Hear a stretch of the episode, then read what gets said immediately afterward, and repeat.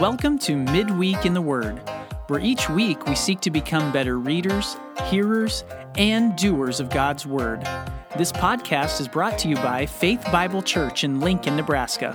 Now, here is your host, Faith Bible Church's Adult Ministries Pastor, Pastor Brad Myers.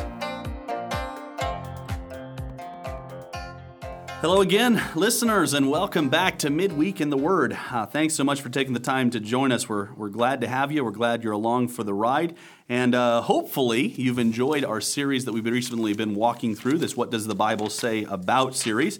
But I also hope that you enjoyed last week's episode as we got the chance to have another ministry highlight, as you got the opportunity to hear from another one of our staff and ministry leads. Hopefully, that was helpful to you and encouraging to you. This week, we are shifting back to our What Does the Bible Say About series. We're going to tackle our fourth and final week on the church. Maybe you thought Tom and I were never going to get off of this subject. I, we're, we're getting there. Um, um, hopefully, it's been encouraging to you to hear a little bit more about the church, that, that thing we probably take largely for granted as believers in the West.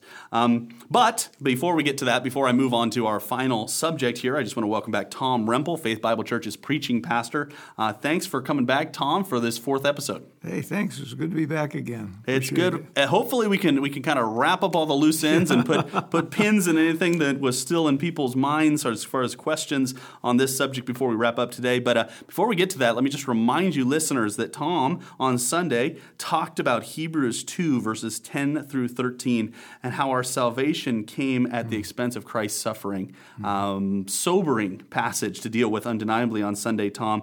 Uh, listeners, if you missed that, just rem- be reminded that you can always find those messages on our website, faithbiblelincoln.org, or you can go on to our uh, podcast series, which is just uh, search for Faith Bible Church Lincoln, Nebraska. Um, you can find the podcast with the black background and the white letters. You should be able to catch up on any sermons that you've missed in the past, including this recent one by Tom on Hebrews 2 10 through 13. Uh, now, Tom, today we come to the end of our conversation. It's a bittersweet uh, to, yeah. to, resolve this. I enjoy, I know you do as well, talking about the church. Uh, over the last few weeks, we've talked about who is a part of the church. We've talked about why Christ created the church, what is her mission, uh, and then we've talked about how it's supposed to be structured and led last week. Um, now we finally come to what is probably the most practical or, or most implications uh, for our listeners the church's ministries. We want to talk about the ministries that Christ has given to the church. And once again, I just want to start by reading a few passages in this one, or a few sections from our doctrinal statement, our statement of faith here at the church. Listeners will be reminded that if you're interested in reading more of this, you can always find it. Just go to Faith Bible Church uh, or faithbiblelincoln.org. And if you hit on the About Us section, you can find our doctrinal statement on our website. Um, there's a few passages that I want to read here that speak to what the church is called to do, a few sections here in our doctrinal statement. So I'm just going to read these three paragraphs, and then we'll dive into our discussion here a little bit more, Tom. Uh, listeners, this comes from our doctrinal statement. We say this we believe that true believers must meet together on a regular basis for instruction, worship, sharing, and encouragement in order to maintain spiritual growth and to encourage each other to continually look for the return of our Lord Jesus Christ. These assemblies are to be characterized by corporate worship, biblical instruction, prayer, and fellowship. Now, then we go on and we talk about the two sacraments, the two ordinances, as our listeners may be familiar, uh, which are also a vital part of the church's ministry. We say this we believe that all who profess faith in Jesus Christ as Savior are to be water baptized as a public identification with Him. We also hold that the clearest portrayal of the significance of this baptism is the mode of immersion, baptism being one of the things we celebrated a few weeks ago at our outdoor service, the One Faith event. Second, we believe that participation in the Lord's table, communion, is the mm. privilege and responsibility of all believers, and that it should be celebrated with regularity as a continual testimony to Christ's death and soon return to earth. We also hold that this celebration is open to all true believers. These are things we regularly engage in. The normal gathering and the two yeah. ordinances, these are at least the start of our discussion on what the church is called to do as far as her ministries. Tom, let's dive into this. What does the Bible say about the ministries of the church? Uh, to talk about the ministry, and uh, when we talk ministries, we tend to think in terms of program activities and that, but it, it, it, starts with remembering what the mission of the church was. And basically, the church exists because there are lost people in the world that don't yet worship God. So exactly. we are salt and light. Um, he says in uh, letter to Timothy, we are the pillar and support of the truth. So we are the place where people look and can find what is truth, what is what is not truth. Um, there, there, are two greats that uh, impact our mission and therefore our ministry, and that is the great commandment: love the Lord your God with all your heart, soul, mind, and strength, and your neighbor as yourself. And then you've got the Great Commission: go into all the world and proclaim the gospel. So all, all of that coming in, I think the the ministries of the church when the early church had 3,000 baby Christians, they, they devoted themselves to four primary things that ended up in a fifth.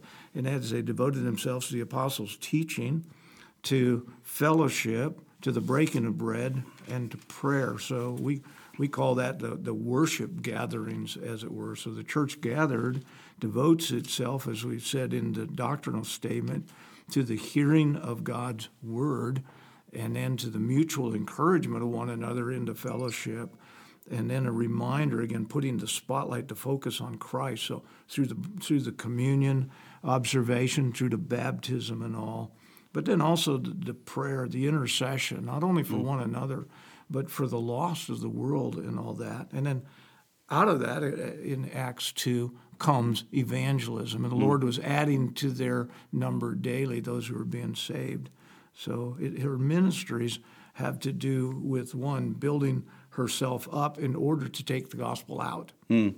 Which really relates to our, our cyclic nature of our, our vision statement yeah. reach, mature, equip, reach, mature, yeah. equip, all to glory of God. Um, admittedly. Okay, so so you're, you're speaking very foundational here. Acts 2, 42 through 47 being this primary. Uh, our, our motivating force, our what is the what is the thing that motivates everything we do is the Great Commission, is yeah. this command, go therefore and make disciples of all nations, baptizing them and teaching them to obey all that I've commanded. Yeah. How we go about doing that, we see played out very quickly in Acts 2, 42 yeah. through 47. What do they do? What do they commit to? Basic ministries teaching the word, prayer, fellowship, and the breaking of bread. And we see that. Okay, so we've got these express commands very quickly. Uh, talk briefly about the two ordinances that I read about. Why are those integrally involved in that as well? Well, the, the breaking of bread, uh, the Lord's Supper, uh, is a constant looking back and looking forward uh, because, because the church is Christ's body and because he is the head and because she exists in order to proclaim to the lost the hope that he came to bring. We see that in the Lord's Supper as the as a, this bread is my body which was given for you. Eat this in remembrance of me. Looking back, this cup is the new covenant in my blood. Drink this as often as you drink it in remembrance of me. So it's a looking back at the sufficiency of Christ's death on our behalf. The church needs to be reminded again we're not a social club, but we come together because we were the redeemed, lost people. But it also says, as often as you do these things, you proclaim the Lord's death till he come. So it's a the, the Lord's Supper keeps us looking forward that his plan's not complete yet. Mm. So together we're looking for something goes beyond where we are in the present. We're looking for his glorious second return. The baptism is a is a recognition that we cannot save ourselves. Someone had to die in our place. But by faith, I believe that He died in my place, and I let others know that because my body, when it's laid under the water, is a statement. I believe in His death and burial for my sins. When it's raised up out of the water, I believe in His resurrected life, so I'm raised to new life. And so the gathered church is the celebration of people that have gone from death to life mm. by their faith in Christ. So the communion reminds us that he died for us and is coming again. Baptism reminds us I believed that and he has raised me to new life. Yeah, and in some ways those those two exemplify so much who the church is. Yeah. You know, the celebration of the Lord's Supper being that reminder of what he's done for us and that future yeah. hope of what we live for. Baptism obviously being the who of who, who is a part of this body, those that have been who have died with Christ and been raised again yeah. with Christ, this incredible reminder. So we see that played out in the two ordinances that we're commanded to do. Yeah. Go therefore, make disciples, baptize them, and teach them. And we also have the idea of the breaking of bread that we see there. Um, obviously, all of this is facilitated by what we've already talked about: the teaching of the word, yeah. the devotion to the apostles' teaching, uh, where we see the word proclaimed. So obviously we preach, but that obviously isn't limited just yeah. to the preaching of the word. That should engage in a lot of different environments of the church as well. Um, then you get fellowship. Okay, now let's talk about that a little bit. Probably people understand this idea of they devoted themselves to the apostles' teaching. Most people are familiar with a preacher getting up and preaching and ministering and Bible studies and different things where the word is shared and explained. What is this idea of fellowship? I personally think that fellowship is best defined in the verses that follow in Acts 2. All who believed were together, that's fellowship, shared all things in common, and they were selling their possessions, belongings, and distributing the proceeds to all as any had need. And day to day they were meeting together uh, in the temple and house to house. So fellowship is really living the Christian life together to the extent that if someone has a need, I'm part of God's solution to that need. Mm. And so it's knowing the needs of one another and the self sacrificing willingness to meet that need.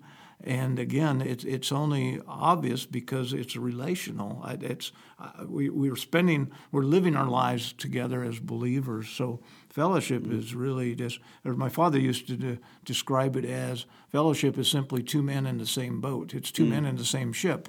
It's it's what we do together because of the Christ that we both own and that we both love. Mm. I, I, love, well, I mean, if you go back into the terminology as far as the koinonia and what's being participation, it's intriguing to me that that word can be used both for kind of the mutual edification, the involvement in each other's lives uh, in that way relationally, and it's also used of involvement, participation for financial help. And yep. so we see that as well, right? They're yep. just beyond in, in, Acts 2, they're selling all their positions and they're yep. and they're helping those and, and, God is being glorified through that. And so it's this this mutual shared life. We have a shared life, and we talked about that from First John in our One Faith service. We have a shared life with each other, a fellowship with each other, because we have fellowship with God. That's really First John 1. Yeah, as individuals, 2. we, we are saved individually, uh, but we are not saved to live individualistically. I mean, it, that suddenly the, the me becomes a we and that the fellowship really emphasizes that that I, I suddenly am saved into a community, into a family, yeah. and uh, it's no longer mine, but it's ours, and yeah. that, that's that's often uh, abused and misrepresented, yeah. but it's really a sense of caring one for another. Yeah. Uh, or as he said in Romans, it's it's weeping with those who weep and rejoicing with those who rejoice. So it's like you said, it's the shared life. Or we usually say that it is it is costly yeah. fellowship. Yep. Yeah. Yeah. That's very good. Okay, so we've got the apostles' teaching, we've got fellowship. You've already talked a little bit about breaking of bread. What about the prayers? What about prayer there that we see at the end of the list? Well, the, the, the prayer is is the recognition of how radically dependent we are. That yeah. even though we are the body of Christ, we we need our life from the head. And uh, so when when you read the book of Acts, you find that at at over and over in, in the hour of prayer, they were going up to the temple. They hadn't totally separated from the practice of Judaism at that point. They had not yet been driven out. But even after they are driven out, you go beyond Acts chapter 8, and they are constantly gathering to pray together, to be mm-hmm. encouraged to one another. Or you read the epistles, and the apostles say, Be praying for me. So it's intercession, not it, it it's adoration. Certainly, prayer begins with, you know, hallowed mm. be your name. But it's also the act of intercession. So it's the recognition that my brothers and sisters have needs of the Spirit to work in their life. And so I cry out to Him that He would meet their need. And if necessary, He would meet it through me. You know, mm-hmm. I might be the answer to my own prayers in that. But it's really just a declaration of total dependence. Mm. Yeah, very, very good. I, I like that idea. Okay, so if I can frame this out here just a bit, what we've got is we've got a, a mission, we've got a task, we've got a primary goal of reaching the lost. Yeah. And in order to accomplish that, we've been given four very specific, maybe five, depending on how we yeah. look at that, very specific tasks that the church is supposed to engage in that we need to engage in so that we're prepared to reach yeah. the lost teaching because we don't know everything we need to know. We don't know how to live a Christian life in and of our own power. So we need that instruction.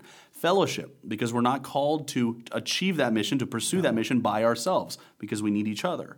The breaking of bread, maybe we include baptism and the ordinances and that, that same kind of theme because we need a reminder because we tend to forget these basic tenets of the gospel as we go about our mission of reaching the lost.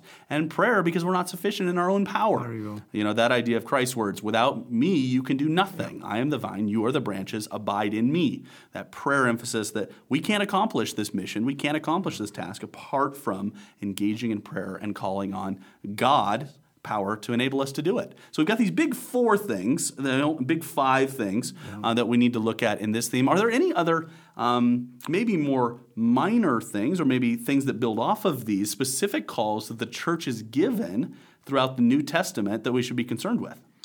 Well, over and over, as you're reading the epistles, there were very specific uh, needs represented. I, I, one of our elders said one time we, we, we, were talking about what is what is expository Bible teaching, yeah. and we said you know it's working paragraph by paragraph through the text as it was delivered, and uh, it's not topical preaching. So I'll, I'll never forget. He goes every one of the New Testament epistles was a topical sermon. there was something going on in a congregation that needed a biblical yeah, answer. Yeah. It was contextual. Yeah, so so it's it's that it's that recognition, the implication. In our case, there are generational kind of applications mm. of these. Mm-hmm. So we have ministries of the word, but we have ministries of the word appropriate to age stage in life, and yeah. so we do you know children's ministry. Tonight we'll have Awana, and we do youth ministry. We bring the word on a level that a teenager can yep. embrace and understand it and apply it. And uh, and then there's the ministries of compassion. Yeah, so you know yeah. the, we talked a couple of weeks ago about uh, the deacons, but quite honestly, one of their primary roles was to minister to the physical needs of the members of the body. So uh, the, some of the ministries have to do with that, and then there, there's also the ministry of being salt and light in the community. So the church goes out into the church scattered goes out into a dark world and brings the light of hope to mm. that. And so sometimes those are programmatic, but more often than not, it's just simply each yeah. individual being Jesus in his square mile, as we say. Yeah, yeah. I, I know the grid that kind of helps me put it together is this idea that the church is kind of called uh, to do three things. We're called to exalt Christ, we're called yeah. to worship Christ and, and God, we're called to uh, edify each other. We're called to engage with each other. That's that fellowship and some of those mutual things. And then we're called to reach. We're called to go and evangelize the world. And through that grid, those core ministries, we see any number of different forms. You know, so it can look yeah. like ministry to different groups. It can look like ministry in different places. It can look like compassion ministry, or it can look like teaching ministry. There's so many. I mean, the, the list of what we could yeah. do as a yeah. church is is virtually endless. Yeah. Um, but the the primary focuses being these things we're talking about here. Um, let's let's let's move on here to our next question briefly. Is are there any other key passages in addition to Acts 2, 42 through 47, that we need to keep in mind when it comes to what the tasks are that the church needs to engage in? Well, certainly, as we said a couple of weeks ago, Ephesians 4, you know, he gave leaders, apostles, and prophets, evangelists, teachers for the equipping of the saints, for the works of ministry. Mm. So we need to certainly look at Ephesians 4. And again, that's in the context, it's those works of ministry that continue to sustain the unity of the Spirit yep. that's been given. Uh, 1 Corinthians 12 certainly uh, is that we are each one of us baptized into the body of Christ, and at that point, according to the Spirit's discretion, we receive gifts of different yeah. measure, but also the expression of it. But at, at the end of that, he, he says, he, he kind of lists them out in order. He gave first apostles, then prophets, then teachers, and then the works of miracles. So the apostles, those that are going, and the prophets, those who are proclaiming, and the teachers, those that are explaining, and the miracles, those who are doing the convincing. So again, there, there are ministry activities that accomplish the, the propagation of the gospel. Mm yeah, obviously Ephesians 4 and 1 Corinthians 12 being mm-hmm. primary spiritual yeah. gift passages, along with Romans 12 and 1 Peter yep. 4 yep. as well, that highlight that. And, and I love that all of those really put the emphasis on you know the church leadership, to talk yep. the structure conversation that we had a couple of weeks ago. The church leadership is there to enable and to, yeah. to, to invest in those, and then those are yeah. the, the ministries there are again infinite you know it's just yeah. gifting is allowed to go you know and go and do uh, for the sake of the purpose and, and titus 2 actually uh, makes it uh, age and gender specific mm-hmm. is that the older men are to encourage the younger men in this way and this mm-hmm. is how they're to behave and the older women are to encourage the younger yeah. women so again ministries of the word and the application of the word uh, over and over very good Very good. Okay, so we could go on and on about the potentials for different ministries here, but we obviously have to keep moving. Uh, what about disagreements? Is there anything related to this idea of what the churches should actually engage in um, that are disagreed upon within orthodoxy? Well, it, it was interesting because you, you kind of did it for, for many, many years. We've we say every church basically would say that their ministries uh, are exaltation, edification, equipping, and evangelizing. The Yeah. big E's. Yeah. You know, so there, there's really not a lot of disagreement about what ministries each church ought to do. What is different is that some put emphasis on an area more than on the other. So the, not disagreement, but probably distinction. I'm thinking in terms of an elder from one of the mega churches in our city came to me and he said, "We're really strong at reaching lost people. We see a lot of conversions. Evangelism is our strength." But equipping the saints is Faith Bible Church's strength. He said, mm. if we could blend our ministries together, we would really have something going. I thought that was interesting. So, again, they would say that they believe in the four E's as well, but their unique gifting and calling emphasizes. Mm. I would say in our case, it, more the equipping has been, you know, the founding, the, the hmm. maturing of the saints is probably the, the default for us more than the evangelism of the lost, even though we're committed to doing that. So hmm. I, I would say not so much disagreement as just perhaps just different emphasis. Mm-hmm. And some of that is, you know, obviously areas that, you know, every church is going to seek to be good at all those things. You know, Yeah. is just natural gifting and seeking balance and trying to prop it up, prop us up where we're weak and try to improve in different areas. And some of that is also just the natural beauty of the church Yeah. at different scales, Yeah. like we talked about a few weeks ago. You know, the church individual. No one church is the whole sum of the church. Um, and so it's an incredible reality to watch different churches function in different. I, I hate to use the marketing term niche, but it's kind of that same idea that God has gifted different churches in different capacities, and we seem to see that in the New Testament. You know, Yeah. when we talk, Yeah. you know, Paul's writing to 1 Corinthians, and he's going, "You guys have all sorts of gifts, but you, you're really messed up on, on your area of leadership and some things like that." Well, even the summer series on the letters to the seven churches, each of those gifts says, I, I know your deeds. And Yeah. so each of those had a unique, as you said, niche uh, in that, but at the same time, they were all called to the same mission. Yeah. Yeah. Yeah, very much so. Okay, so our disagreements aren't so much disagreements as they are the practical application, the outworking of this. We all do things just a little bit different. Not all of our ministries look exactly the same. What what about heresies? Is this really an area that you can get into some heretical things? Well, it, it, they probably are not. Not, I would say it would be the outwork. And right now, one of the big debates amongst evangelicals is on the social justice thing. Mm, yeah, we've talked about that uh, before. yeah, So you know, it's like, what is the ministry of the church? And over time, I mean, we are supposed to have a compassionate heart, and supposed to be socially alert, and we do stand for justice. Yeah.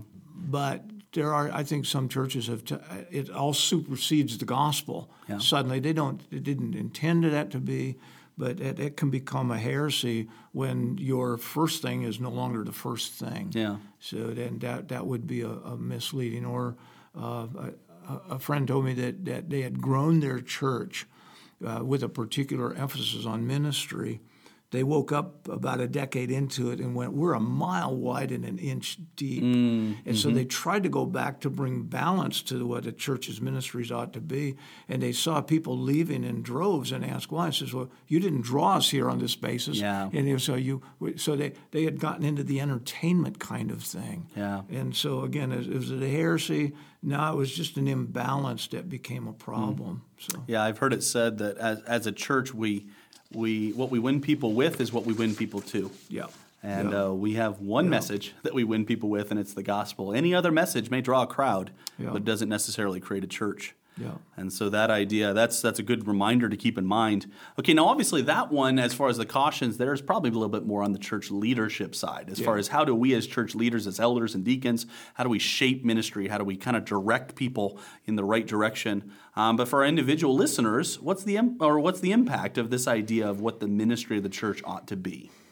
Well, I think uh, because of the ministry of the church, uh, everyone, as we said before, has a spiritual gift and a role to play. So the, the question that I should ask myself is how has God uniquely enabling me to make a contribution to the overall ministry that He's called my church to undertake. So, uh, as we would say, you know, it's find your fit. Uh, mm-hmm.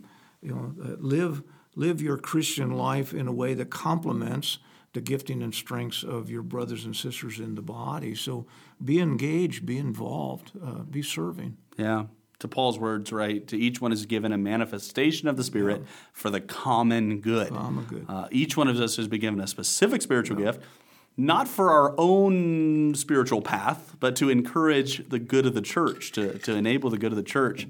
Um, obviously, I'm, I am a, and I know you are as well, I know I'm a big proponent of spiritual gifts, that Amen. understanding what the Bible teaches about Amen. how the Spirit has enabled us to minister to the church. And yet there's also kind of a, a, a tendency there to be like, I've got this own personal fulfillment dream. I've been gifted in this particular way, and I've got to serve in exactly that specific role. As opposed to sometimes it's like God's given you that role, and you may not see how it fits, but the church has this need. Go serve, like go minister to somebody, find a way to engage that. And I think that's a good encouragement for all of us that our gifts are incredible gifts from God, but they're not first and foremost about us. Yeah. They're first and foremost about what God is doing in His church. And to employ those in a way that's edifying to the body, I think is a really good encouragement. Well, listeners, this is this is it for this week's episode. Basically, I, I, know we're we're running long here again already. These church discussions seem to go so quickly for me, but let me remind you a little bit of what Tom has shared here with us to keep in mind as far as the ministries of the church. Uh, remember that motivating force. Go back to that mission. The mission of the church is to is to rescue lost people, is to hmm. share the gospel with lost people. To do that, in order to build up the body, in order to equip the saints, in order to prepare people for ministry, we've got a number of major tasks. He's involved the ministry of the word, that dedication to the apostles' teaching, the fellowship, the breaking of bread, the ordinances, the prayers. These emphasis that we see in a number of different passages. Obviously, we've got Acts 2, 42 through 47 as a primary passage there. And then the four passages on the spiritual gifts, 1 Peter 4, or not, 1 Peter 4, Ephesians 4, 1 Corinthians 12, and Romans 12. Obviously, that emphasis too in Titus 2 of some particular ministries, women ministering to women, men ministering to men, is a unique emphasis as well. Not a whole lot of disagreements here within orthodoxy, really theological disagreements, uh, though you're going to see this outworked in a lot of different ways within individual churches. And don't expect every church to look the same. Because you've looked at a church one way in the past doesn't mean that the next church has to do it the same way uh, that you would attend in the future.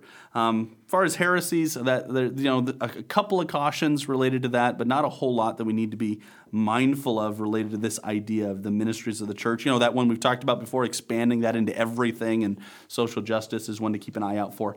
Um, then, lastly, just that encouragement to employ your gift, engage. We mentioned this a couple of weeks ago with the structure of the church. Engage with the church, find a way to see that, that gift employed for the good of the church. Your personal ministry has a role to play in the ministry of the church. You just have to figure out what that is and what it looks like.